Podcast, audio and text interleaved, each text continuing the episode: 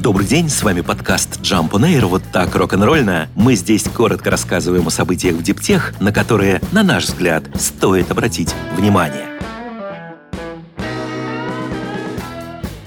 Власти Нидерландов, похоже, впервые подтвердили, что присоединяются к американским полупроводниковым ограничениям в отношении Китая. Глава Минторга Нидерландов сообщила в письме парламенту, что с учетом геополитического контекста и ради национальной безопасности правительство считает необходимым расширить существующий экспортный контроль в отношении конкретного оборудования для производства полупроводников. Новые правила Кабинет министров обещает опубликовать до лета. Китай в письме министра не упоминается, как и компания ASML, создатель создатель самого продвинутого в мире литографического оборудования для производства микрочипов. В свежем заявлении, которое появилось на сайте ASML, говорится, что фирма не ожидает существенного влияния новых мер на свои финансовые результаты. Соединенные Штаты ввели масштабные экспортные ограничения на поставки в Китай американских инструментов для производства чипов в октябре минувшего года. После этого стало известно, что Соединенные Штаты очень настойчиво убеждают присоединиться к этим ограничениям власти Японии и Нидерландов, двух стран, располагающих ключевыми технологиями для производства полупроводников. Об итогах длительных консультаций между сторонами официально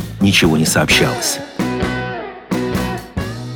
Канадская компания 360 Solar отчиталась о своем 16-месячном опыте эксплуатации солнечной башни, вертикально установленной системы фотоэлектрических панелей. Экспериментальный объект установили в октябре 2021 года в Британской Колумбии. Это крайний запад Канады. На монтаж ушло всего 5 дней. Главное преимущество такой конструкции в том, что она занимает на 90% меньше поверхности Земли, чем горизонтальные аналоги. Заявлено, что сооружение способно выдерживать ураганы первой категории со скоростью ветра до 100 153 км в час. По крайней мере, когда после удара стихии в ноябре 2021 года многие дома в округе были обесточены, башня не пострадала. Не менее приятное открытие сделали разработчики зимой. Выяснилось, что снег практически не налипает на вертикально стоящую конструкцию и никак не мешает выработке электроэнергии, от чего страдают горизонтальные панели. Температура в этом районе минувшим летом во время сильной засухи и лесных пожаров в Западной Канаде достигала 39 градусов по Цельсию. Тем не менее, и в этих условиях солнечная солнечная башня продолжала работать без перебоев и потерь мощности. А в январе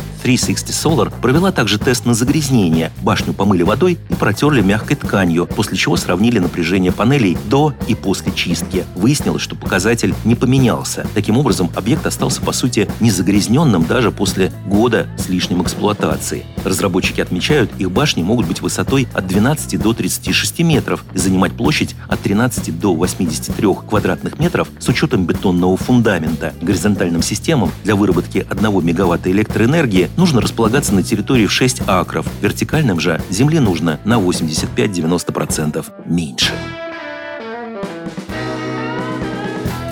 Эстонский стартап Rufit Solar привлек 6,5 миллионов евро инвестиций для увеличения мощностей по производству интегрированных солнечных крыш, а также на расширение бизнеса в Европе. Фишка Rufit Solar в том, что их солнечные панели выглядят как обычные металлические поверхности. Такое решение часто является единственно возможным при установке, например, на охраняемые исторические здания, когда нельзя менять внешний облик объекта. Да и многим рядовым потребителям крыша, выглядящая как обычная, кажется более привлекательной. Rufit Solar обслуживает обслуживает сейчас клиентов в 17 странах Европы. Специалист компании выезжает на место и с помощью дрона составляет цифровую карту крыши. Полученные данные обрабатываются в фирменном программном обеспечении для 3D-планирования. Затем создается индивидуальный дизайн-проект. После этого начинается монтаж. При необходимости устанавливаются инвертор, аккумулятор и другое необходимое оборудование. Компания обещает гарантию на заказ сроком на 25 лет.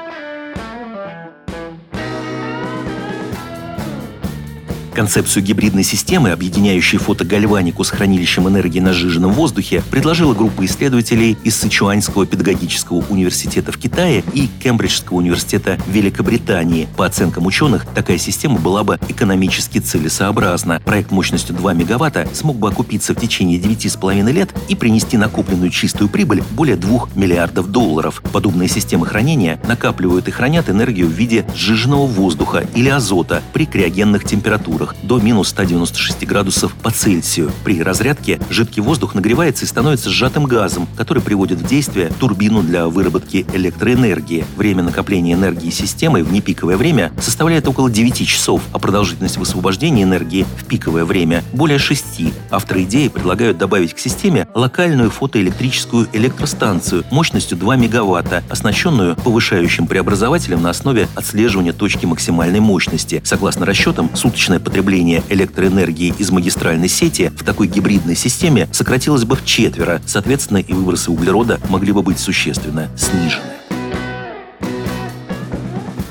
Завод Тесла в немецком Бранденбурге под Берлином, открывшийся ровно год назад, наращивает производство впечатляющими темпами. С мая прошлого по февраль этого года еженедельный выпуск машин вырос в 4 раза. Теперь с конвейера сходит по 4000 электрокаров в неделю. Предприятие действует с опережением планов. Впрочем, даже сейчас есть куда расти. Максимальная мощность завода в Германии составляет 500 тысяч электромобилей в год, то есть почти 10 тысяч в неделю. Для сравнения, завод Тесла в Шанхае по плану должен еженедельно выпускать в среднем по 13 тысяч машин. Автопроизводитель в любом случае должен быть доволен. Еще в прошлом мае Илон Маск сетовал на медленные темпы роста производства и даже использовал в адрес новых заводов компании Германии и Техасе нелестный эпитет «деньги в топку». Теперь же немецкое подразделение явно раскачалось и может обеспечивать заказами рынок Европы, а завод в Китае сосредоточится наконец на обеспечении других неевропейских рынков, в том числе Таиланда, где Тесла только начала продажи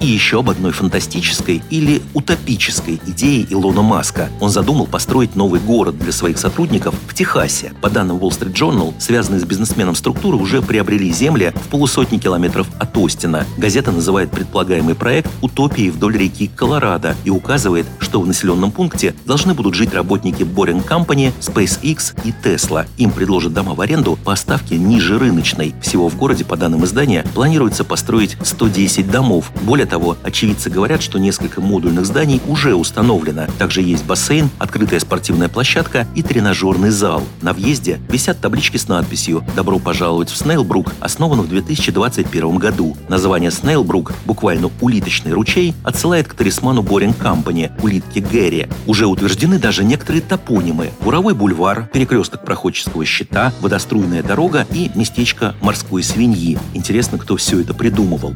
Еще в 2020 году, в разгар коронавирусных ограничений, Илон Маск заявлял, что перенесет штаб-квартиру Тесла и свою личную резиденцию из Калифорнии в Техас, где куда более комфортное для бизнеса регулирование. С тех пор в этом штате появился новый завод Тесла Gigafactory, а также в Техасе открыты объекты других компаний-бизнесмена. Для регистрации здесь нового города, согласно местным законам, требуется население не менее чем в 201 человек и одобрение окружного судьи.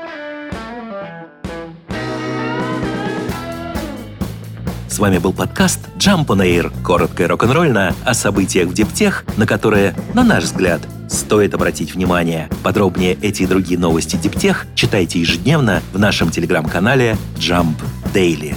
До встречи!